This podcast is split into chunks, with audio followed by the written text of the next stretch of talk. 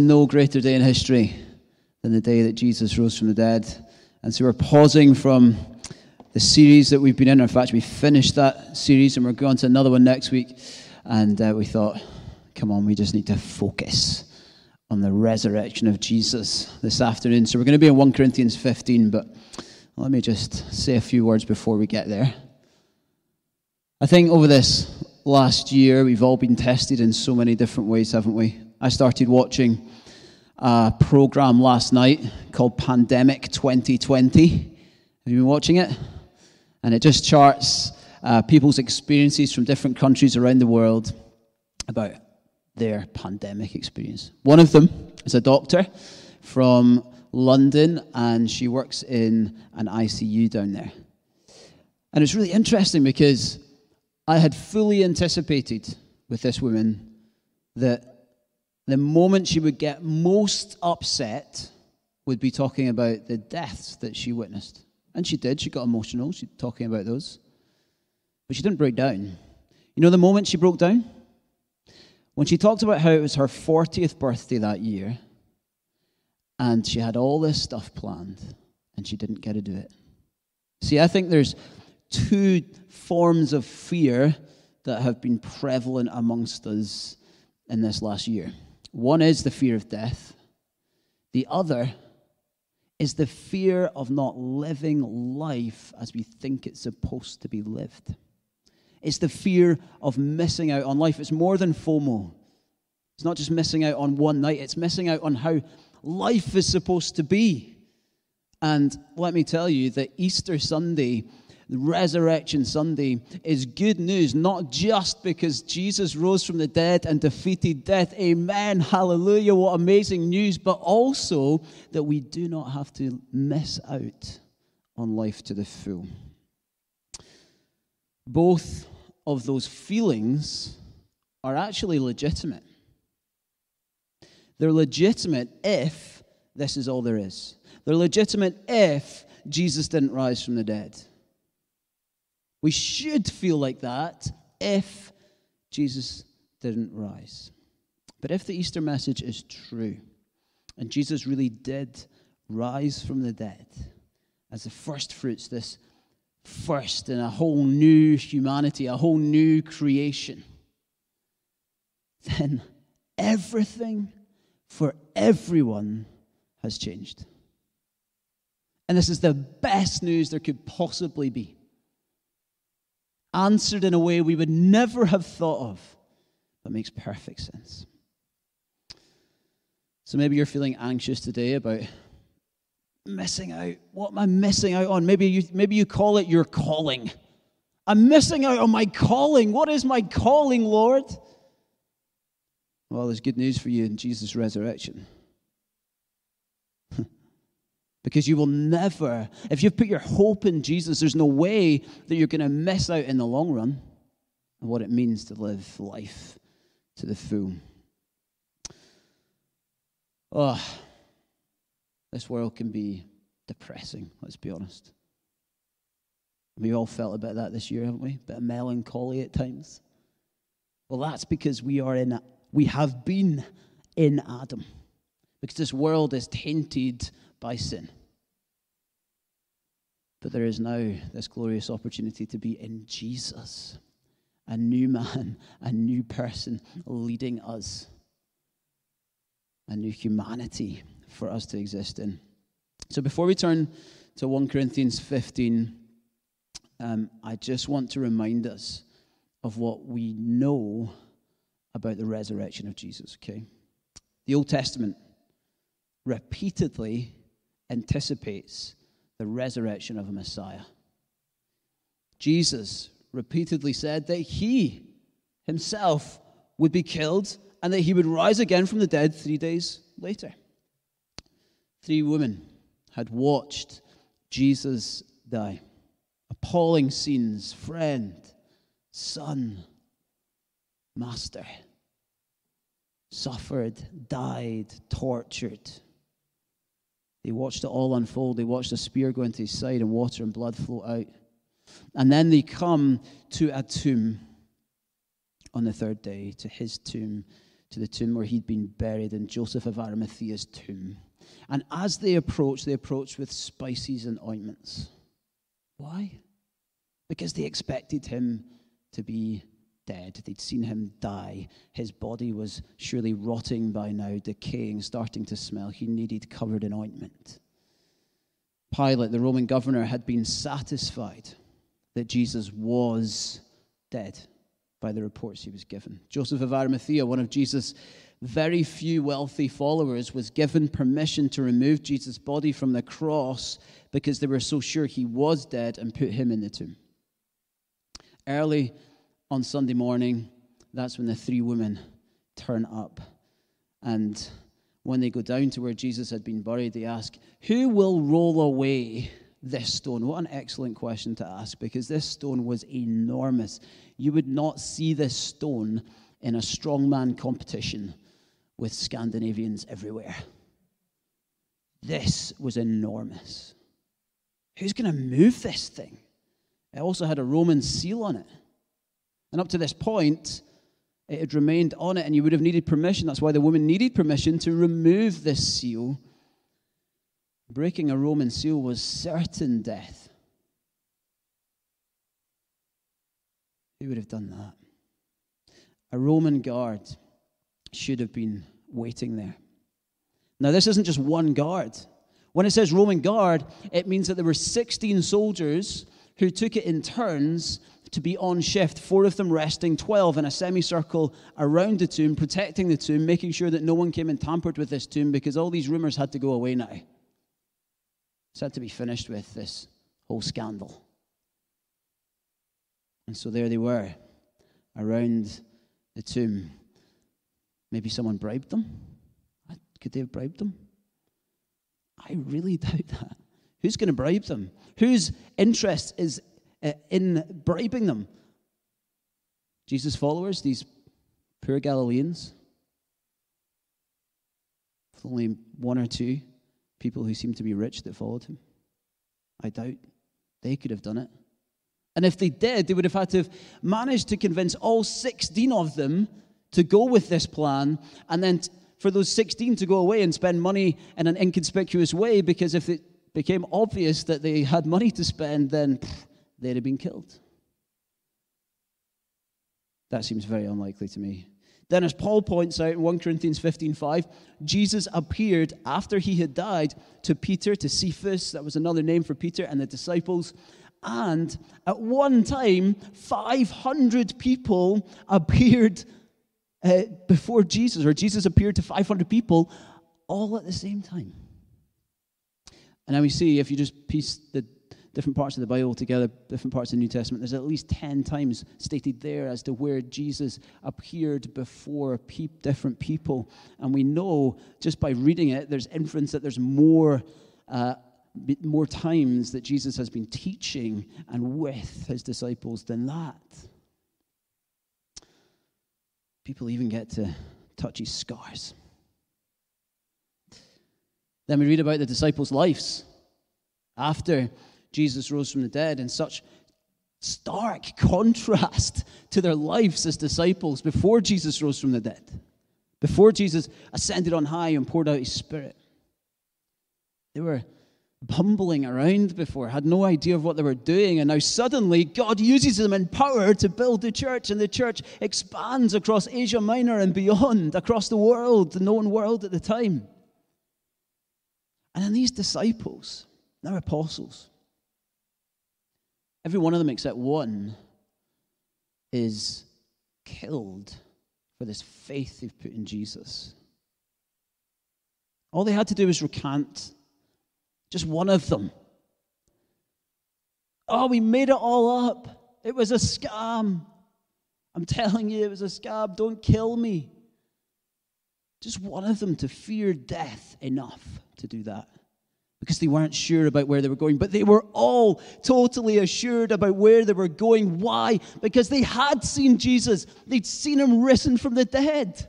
They'd spent time with Jesus when he had his scars and he taught them, and then he, he told them to wait on the Spirit, and the Spirit came upon them, and they were there at Pentecost, and the church was born, and they went out and they told people, and miracles happened, and the church just exploded. For me, that's enormous amounts of evidence. And not only that, remember, these are a persecuted bunch of people. The institutions, the powerful people, didn't want these people around. They didn't want their message spreading. They wanted to stop it. They wanted to put an end to it. Any of the writings that they found, they would try and burn them. Yet, we still have so much written evidence from before the third century when the Roman Empire eventually took on uh, Christianity as its official uh, official um, religion is the word I'm looking for. And before that, all this evidence is there to say that these people had seen Jesus. They'd been with him. They believed in his name, and his power is at work through them. Jesus rose from the dead. I was chatting to a friend of mine a few years ago, and he was going through some real doubts in his faith. And uh, we had this real serious conversation in the pub, went on for hours. And uh, it was a great chat, really honest. And one of the things that he turned to me and said, he said, listen, here's the thing. This guy's he's an intelligent guy, well-reasoned, thinks things through, fair. You know what? The one thing that really gets me is the evidence for the resurrection. Just can't get past it. So he's got all this intellectual debate going on in his head, and he can't get past it. It looks like Jesus would have It looks like Jesus rose from the dead. What do I do with that? You believe, you follow. Jesus is alive. Turn with me, First Corinthians fifteen. And we're going to read from verse thirty-five. So Paul, in this whole chapter, is talking about why we should believe in bodily resurrection. Starting in verse thirty-five, it says this. But someone will ask, how are the dead raised? With what kind of body will they come? How foolish! What you sow does not come to life unless it dies. When you sow, you do not plant the body that will be, but just a seed, perhaps of wheat or of something else. But God gives it a body as he has determined, and to each kind of seed he gives its own body. Not all flesh is the same. People have one kind of flesh, animals have another, birds another, and fish another. There are also heavenly bodies and there are earthly bodies, but the splendor of the heavenly bodies is one kind, and the splendor of the earthly bodies is another. The sun has one kind of splendor, the moon another, and the stars another. And star differs from star in splendor. So will it, so will it be with the resurrection of the dead. The body that is sown is perishable. It is raised imperishable. It is sown in dishonor. It is raised in glory. It is sown in weakness. It is raised in power. It is sown a natural body. It is raised a spiritual body. If there is a natural body, there is also a spiritual body. So it is written, the first man, Adam, became a living being. The last Adam, a life-giving spirit. The spiritual did not come first, but the natural, and after that, the spiritual. The first man was the dust of the earth. The second man is of heaven. As was the earthly man, so are those who are of the earth. And as is the heavenly man, so also are those who are of heaven.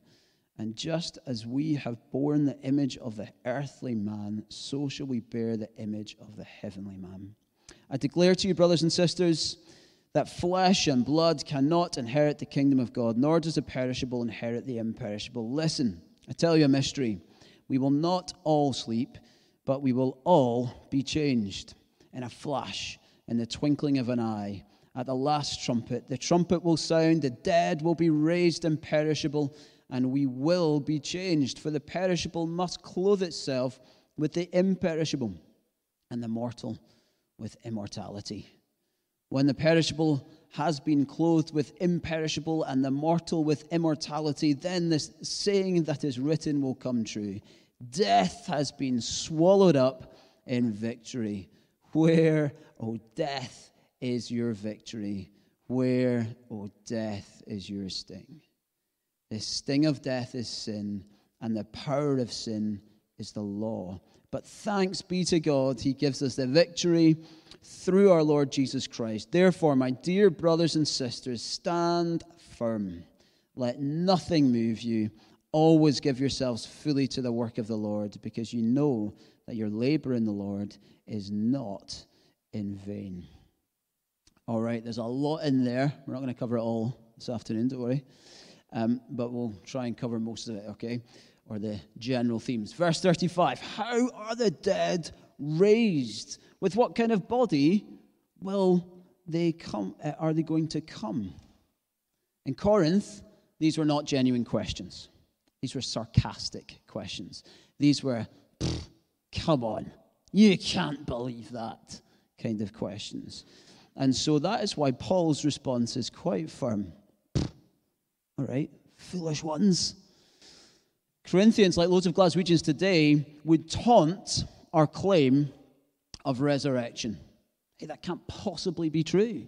How, how can the body just come alive again? It's burnt up or decomposed. Come on, I wasn't born yesterday. Get a grip.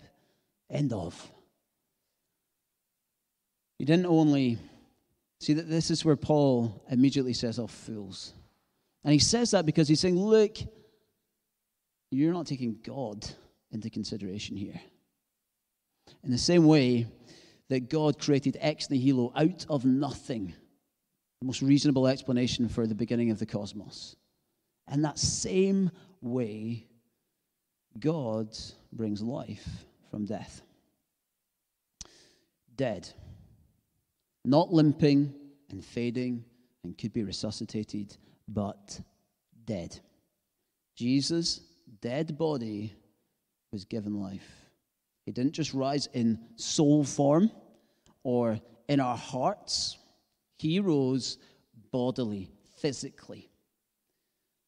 I love how uh, John Updike, an Anglican, I quite like that name as well, Updike, uh, Anglican bishop put it. He said this, make no mistake, if he rose at all, it was as his body.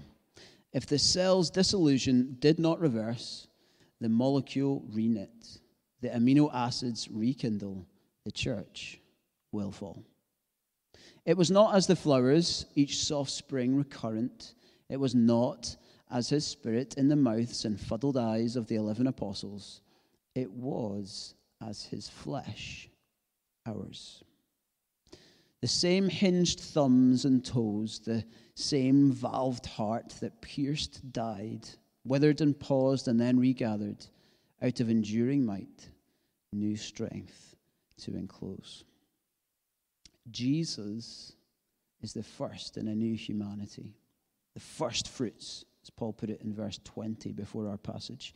And he's inviting us to live life to the full in a new creation where death and sin will no longer intrude in what was first meant in God's order of creation.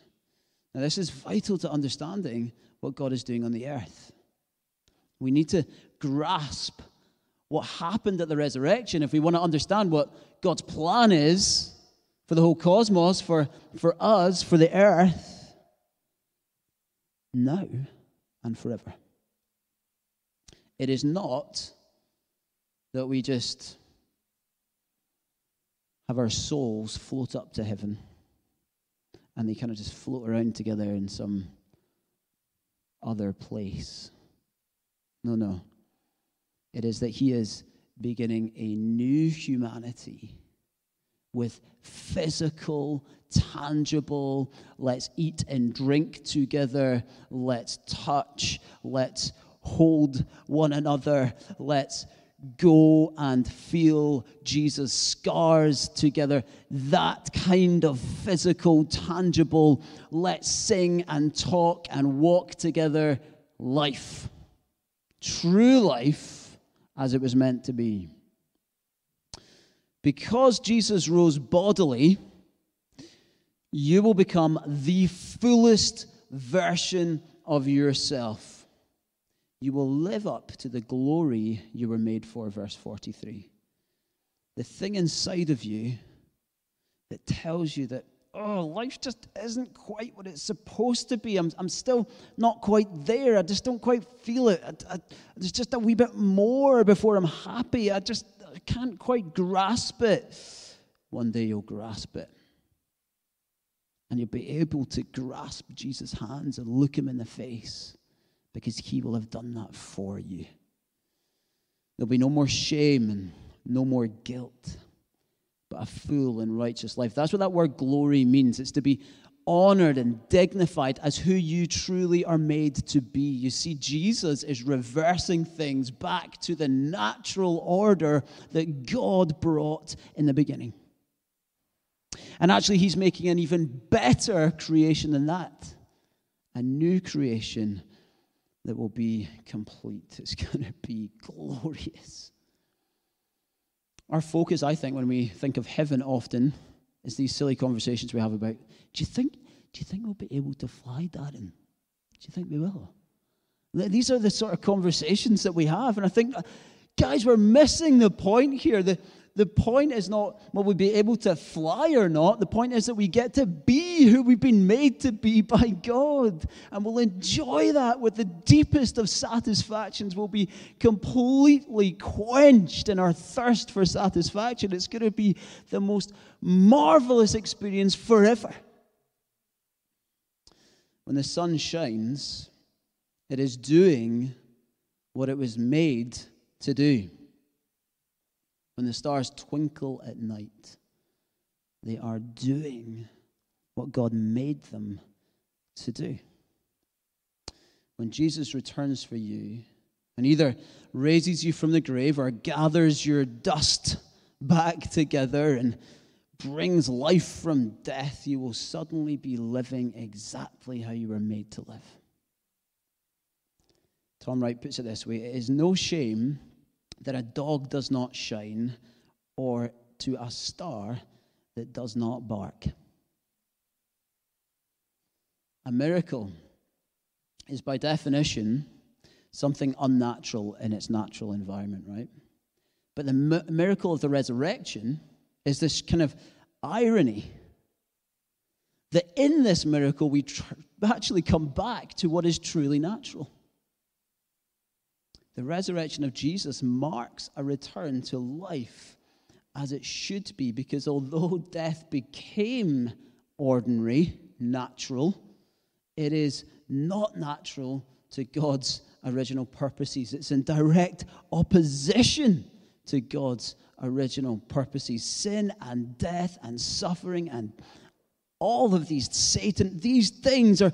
are in opposition to the creation and to the nature of what God has made things to be. And he, Jesus, has come perfectly righteous and able to absorb the punishment we deserved and take on our sin so that it can be dealt with. And now, now that he's risen from the dead and proved that he actually did defeat sin, he also has defeated death and paved the way in his own humanity, the first fruits, the first one to be raised from the dead, for all of us to enter into this new humanity and into this new creation. It is marvelous. He returns. When he does return, he's going to return to make all things new. Well, verse forty-five. He's kind of been leading up to this. He gets to Adam, and he quotes Genesis two forty-five. You see, we were all born in Adam.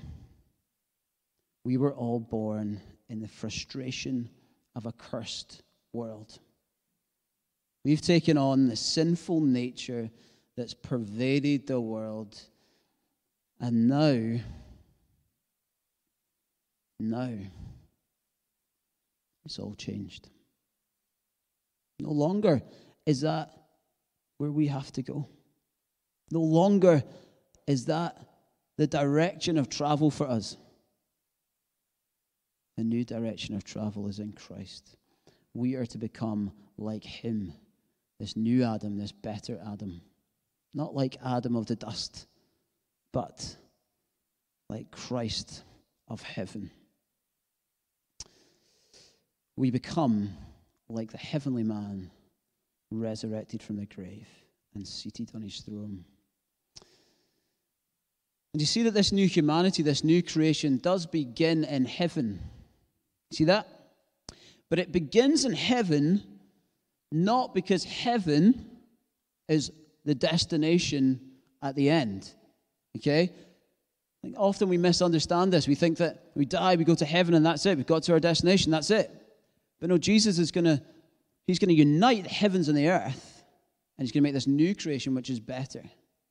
So when we go to heaven, it's like a, we're kind of holding there until Jesus makes all things new. It's going to be the greatest day that there's ever been, prefigured by the greatest day we've seen so far, the resurrection. And here's the thing. We will not be people who are any longer frustrated with who we are. We will be everything that we were made to be. So it begins in heaven because Jesus is in heaven. But Jesus will come back for us. And there'll be this enormously glorious trumpet call. And we will return to him. But here is one thing that I just need to explain quickly, okay, before we move on from this part of the passage. Because if you read this, you could start to get confused. Because it sounds like in some pas- in some parts of this passage that it's saying the opposite of what I'm saying. But it's not. And it's not saying the opposite of what Paul has already been saying. So bear with me, okay? Two minutes. It'll be worth your time. It says in the N I V that our bodies are sown in the natural and raised in the spiritual. So on first read, that could look like Paul is, is actually saying that Jesus saves us from these physical bodies and this earth to go to heaven in a soul form. That's what it could look like, to escape the earth. But that's not what he's saying at all. He's saying quite the opposite. We can blame Plato, okay, and we'll get into that in another uh, another conversation, but we can blame him for the way that we look at this and think about this and understand it. These words are tricky to translate. But when translators look at the original words and then they look at the context of Paul's argument, what they end up with is quite different explanations for those two words, okay? So that word natural is actually better understood, the ordinary struggles of life in this world as it is. Okay? Adam's world. Sinful world. Okay? And spiritual is better understood as a life indwelt with the Spirit of God. Think about how Jesus lived, dependent on the power of the Holy Spirit. That is where we're going. That's our destination in Christ. Okay?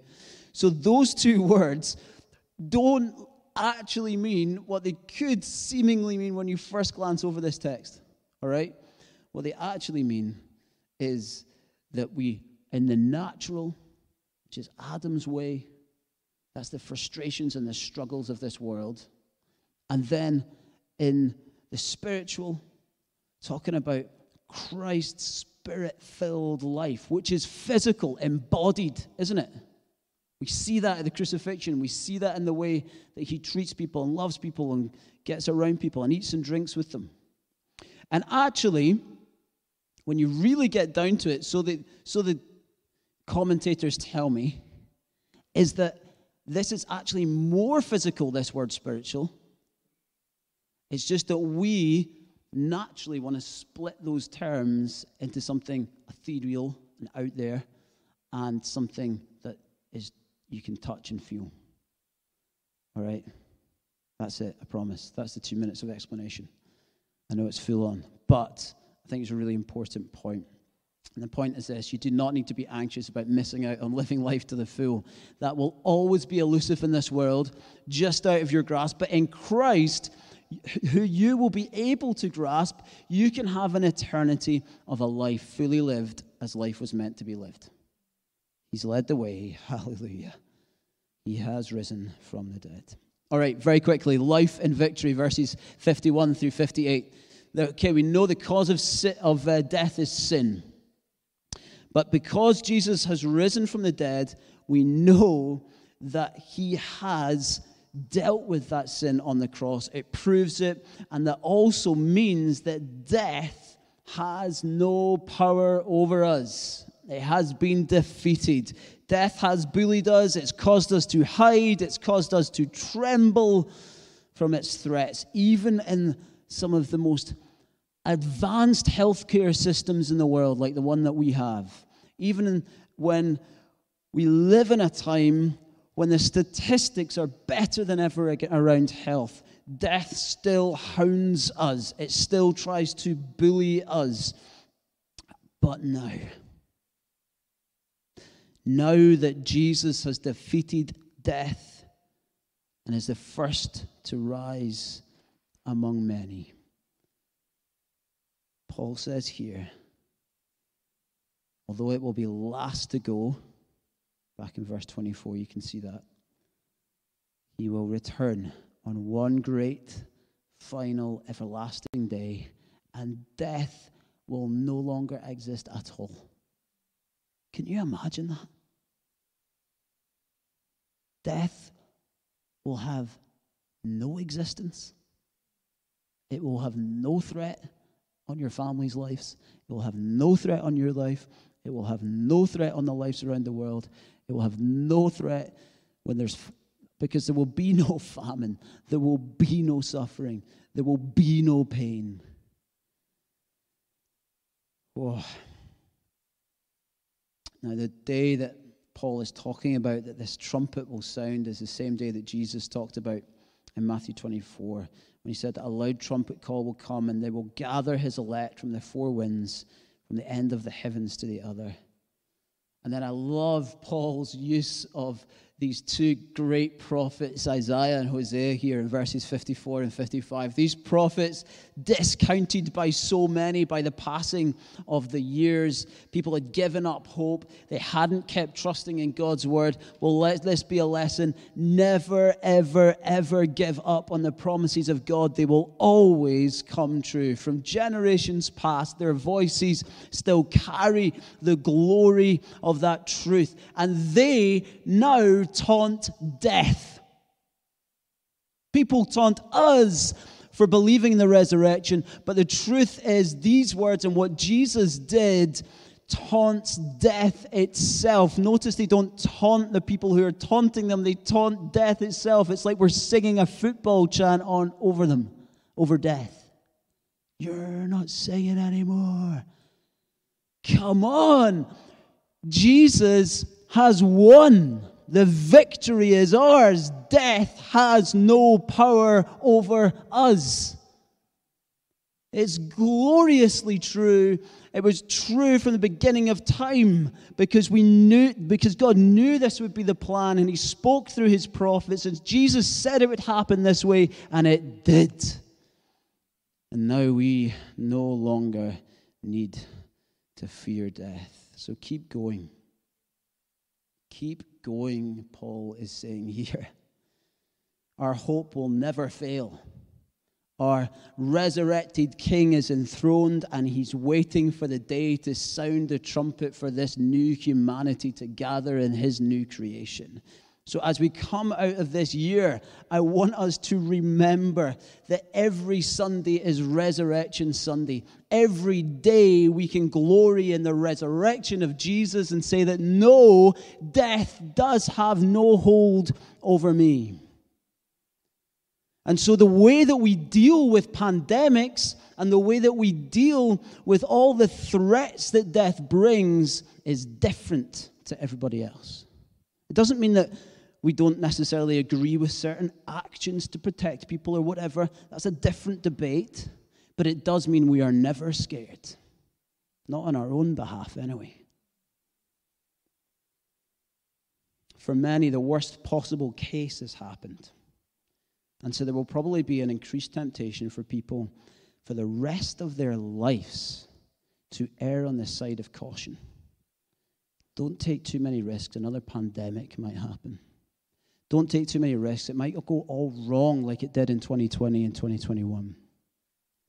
As Christians, we do not behave like that, because our hope is in Jesus Christ, that he has risen from the dead, that he will return, that he is alive, and that we will live with him forever. Our hope is not in the things that can be offered to us in this fleeting world. The truth is this: this version of the world will come to an end. Adam's version.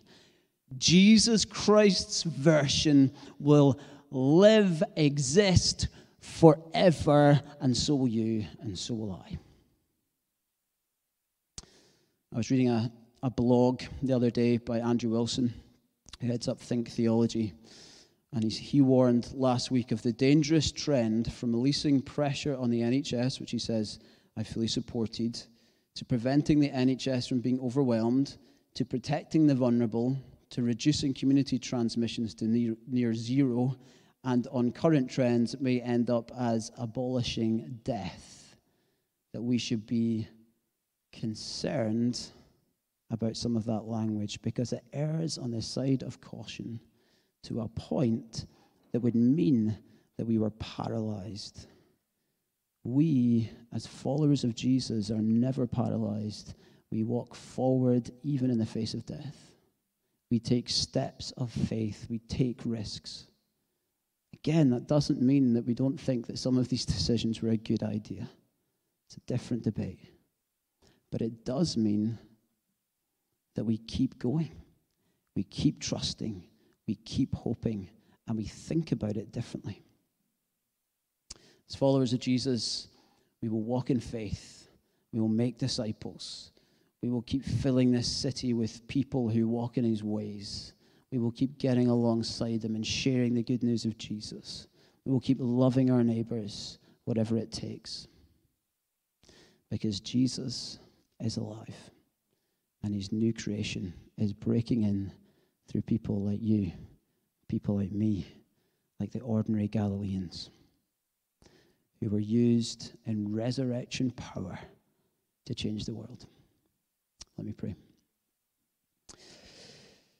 Oh, Lord, Lord Jesus, King on the throne, you are enthroned, and you're enthroned with a body, one that prefigures ours, one that prefigures what we will be like, because you are living life to the full as the, the King of Kings.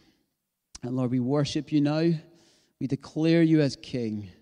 We say, Lord, we are not scared of missing out on life now, because we know that we will live life to the full with you. Lord, we say that we are not scared of death, because death has no power over us. We will forever live with you. So, Lord Jesus, would you fill us with confidence?